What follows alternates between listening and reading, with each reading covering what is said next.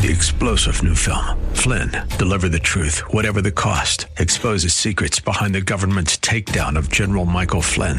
Flynn knew what the intel world had been up to. He ordered the first audit of the use of contractors. This set off alarm bells. He told the truth. He was the most dangerous person for Donald Trump to hire. They had to get rid of Flynn.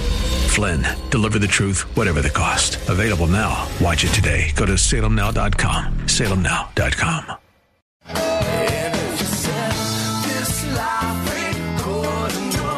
So I went looking around, said, who's got a Valentine's Day birthday in the musical world? This guy's got a few Bentleys in the garage, I guess. The great Rob Thomas of Matchbox 20 fame, and of course this little collab with Santana. Rob Thomas is 51, always smooth, always ready. Our friend Mike Gallagher. Howdy, Mike. Hello, happy Valentine's Day. Happy Valentine's Day to you. What'd you get her? Did you get her chocolates? Did you get her... No, not a chocolates person. No. She's not a sweets.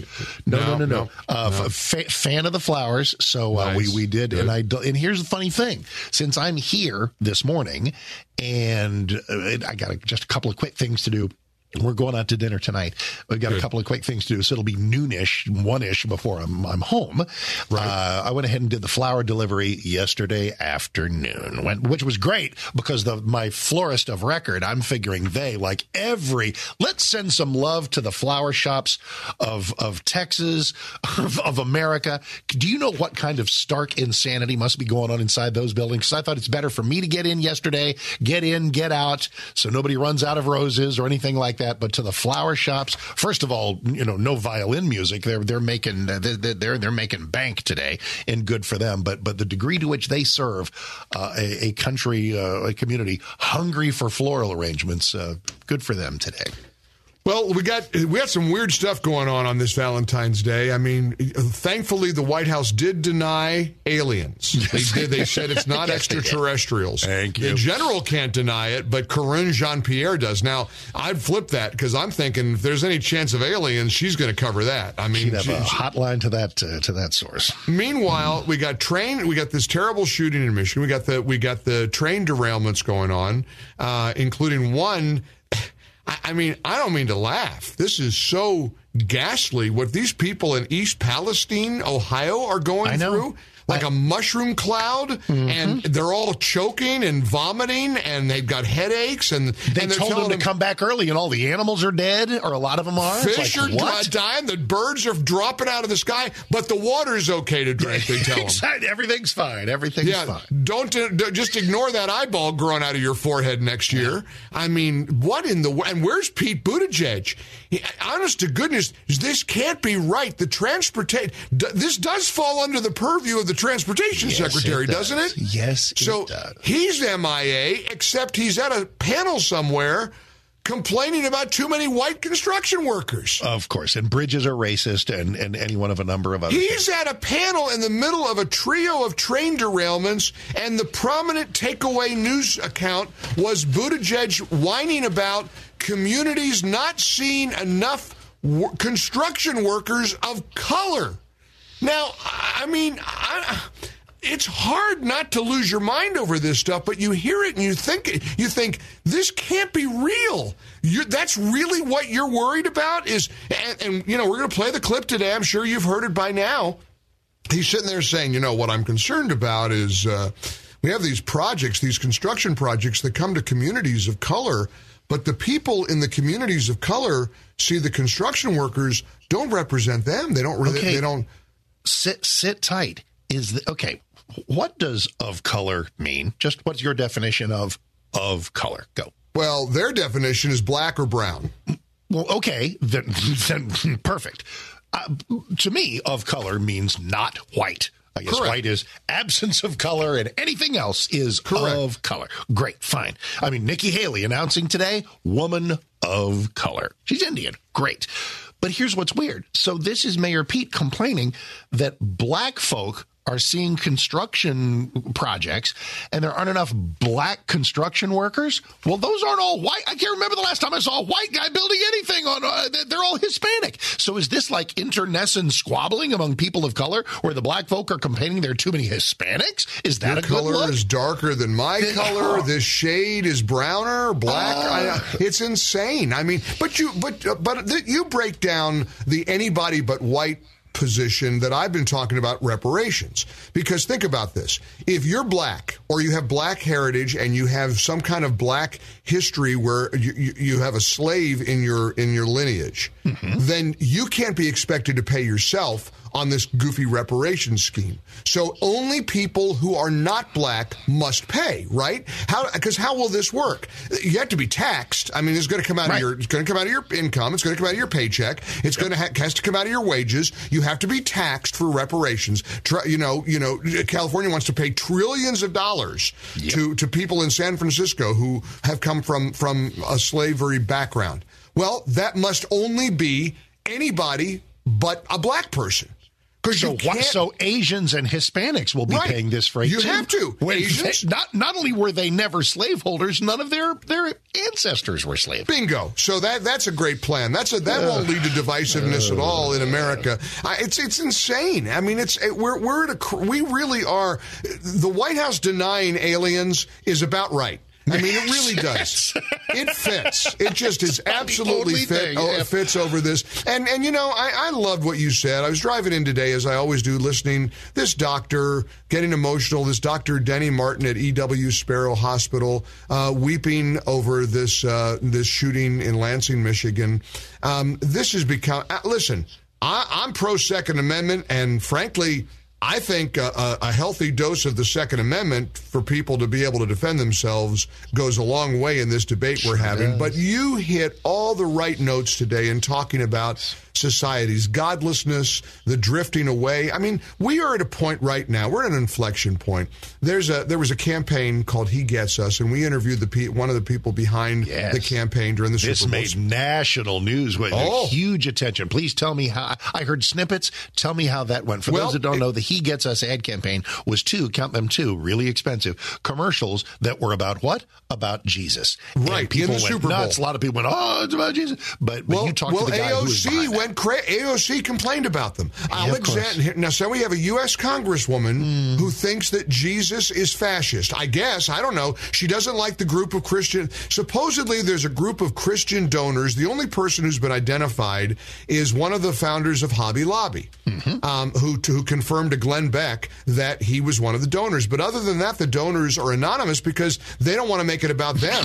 And, of course, they don't want their lives ruined by jackals. Correct.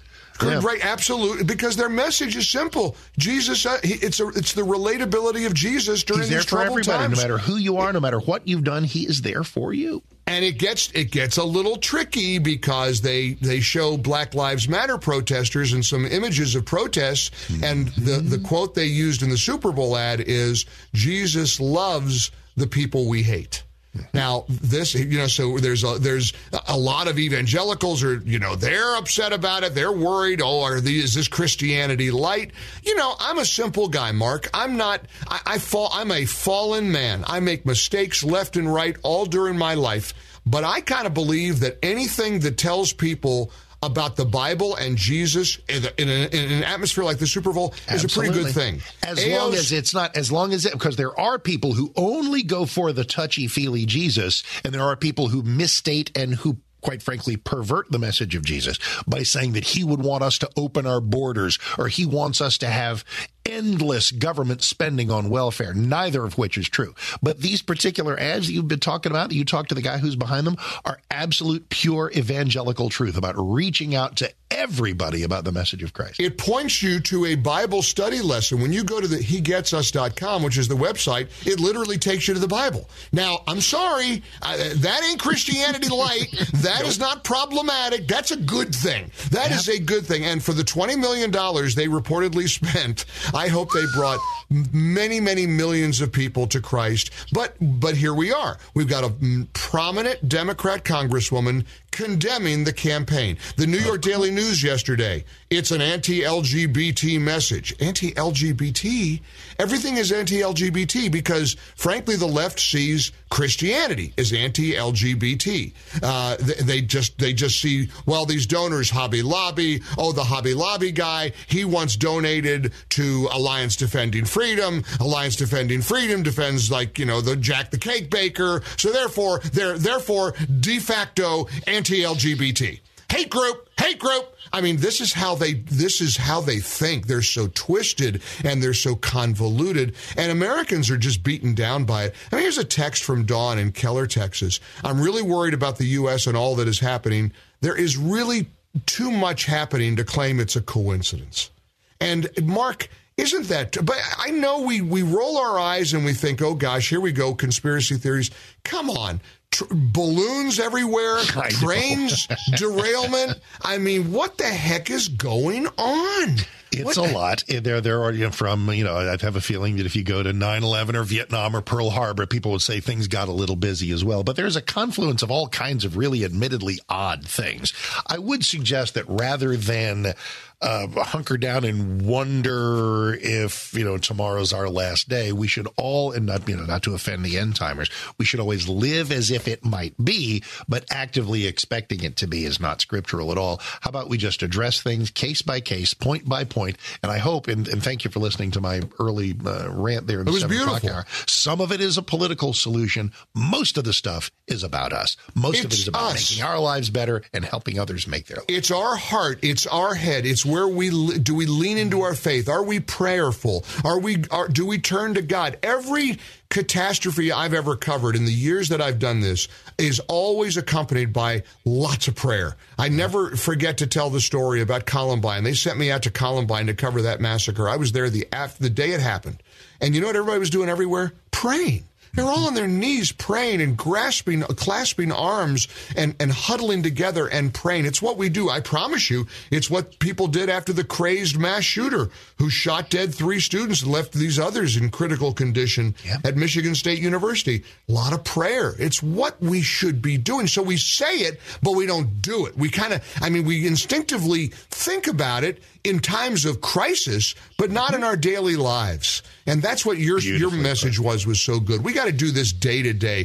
That's this He Gets Us campaign. And also today on the show, we're going to, I'm really, really focused on your message about spirituality. We're going to talk to Joe Irwin, one of the great Irwin brothers, a production company, Joe and Andrew, and lots of Christian work. And they've got a movie that's going to be in theaters everywhere in a week or so, The Jesus Revolution, based on the Jesus movement that swept the country in California in the 70s. Absolutely. You bet. And there's a great story about it. Just a time to get a little bit back to Jesus. By the way, quick pop culture. And Kelsey Grammer is in that thing. Oh, good. Well, I'm going to find out all about it from Joe Irwin. Anyway, and a quick note, a little pop culture note. Like, you and I like to share stories, and I always like to talk about things I'm watching, things we're reading, things we're doing. And this is dark. This is evil. This is not. This is definitely, decidedly not spiritual. Okay, Have you heard about the Sarah Lawrence College cult documentary? Only by name. What's going on in there? Just word. What on is Hulu? That? It's only 3 parts. Mm-hmm. It is the most fascinating expose of a man, one guy, who moves into his daughter's college dorm room and starts grooming and manipulating and destroying the lives of these college kids. It's the weirdest, and here's what's weird about it. You're watching this documentary and you're screaming, "Get out!" Yes, that's... What is it that keeps people from having the wisdom that we have sitting on the couch, where we yell at them with a solution that would end the problem in a millisecond? And Mark, they're smart kids. The one girl, it was heartbreaking. She went right out of high school into Harvard to become a doctor. She was the most broken of them all. She's still broken. This family, there's like 3 kids, 2 sisters and a brother, and they're all and the position in the documentary documentary kind of explains it because you don't understand it. When you get taken over by that cult mindset, you don't get out. Is that just an excuse, or is it that a whole lot of people don't get out? Because a whole lot of people are stupid and weak-willed and don't have emotional intelligence and just I guess it's just the weirdest thing to say. You're going to get. Maybe that's who these people target. Maybe the bad guys target vulnerable, in your words, stupid people. But if you're a cult or if you're a predator of some type, and you target 100 people, if you get 20 of them, well, those are the ones you get. Those are the ones you get. This guy told one of his friends, "I'm building an army," and it was a sex cult. He beat these kids. It was awful. It's called Stolen Youth. It's fascinating, and I'm interested if any of our folks, our audience watches it, because I couldn't wrap my brain around it because I don't get it. Feel good hit of the summer. Well, I will give you tomorrow. But I am. Listen, as we have discussed, I do often pay attention to things that are a snapshot of human foible, human frailty, human failing, in order to learn about the human condition. I will give you some uplifting things tomorrow of people I've stumbled across. A major star who I'd kind of written off a few years ago, but who's now in an incredible number of fantastic things. And so I'll give you some stuff. So get people's. Is it Roseanne Barr? No, God bless her. She's back doing stand-up. She's on every Fox show in the last 3 days. Oh, they are pumping her. I mean, they got her, promoting her out the wazoo. And good for her. Good for her. I want to see if we can get her on our show. Wouldn't she be a fun interview? I think I saw her on Home Shopping Network this morning. So I'll bet she's doing stuff. All right, man. I know you're doing stuff, and we'll be paying attention. It is the Mike Gallagher Show. Happy Valentine's Day to you. 3-star General Michael J. Flynn, head of the Pentagon Intelligence Agency, knew all the government's dirty secrets. He was one of the most respected generals in the military. Flynn knew what the intel world had been up to. He understood its funding. He ordered the first audit of the use of contractors. This set off alarm bells. The explosive new documentary, Flynn, Deliver the Truth, Whatever the Cost, and covers the facts behind this scandal. Flynn told the truth. He was the most dangerous person for Donald Trump to hire. I find out the worst enemy that I'm going to face in my life is right here in America. They took my assessment and they wanted me to change it. And I was like, I'm not changing it. They had to get rid of Flynn. With in-depth interviews, archival footage, and never-before-seen personal records of the man behind the headlines. I just felt like I was drowning. Flynn, Deliver the Truth, Whatever the Cost. Available now. Watch it today. Go to SalemNow.com. SalemNow.com.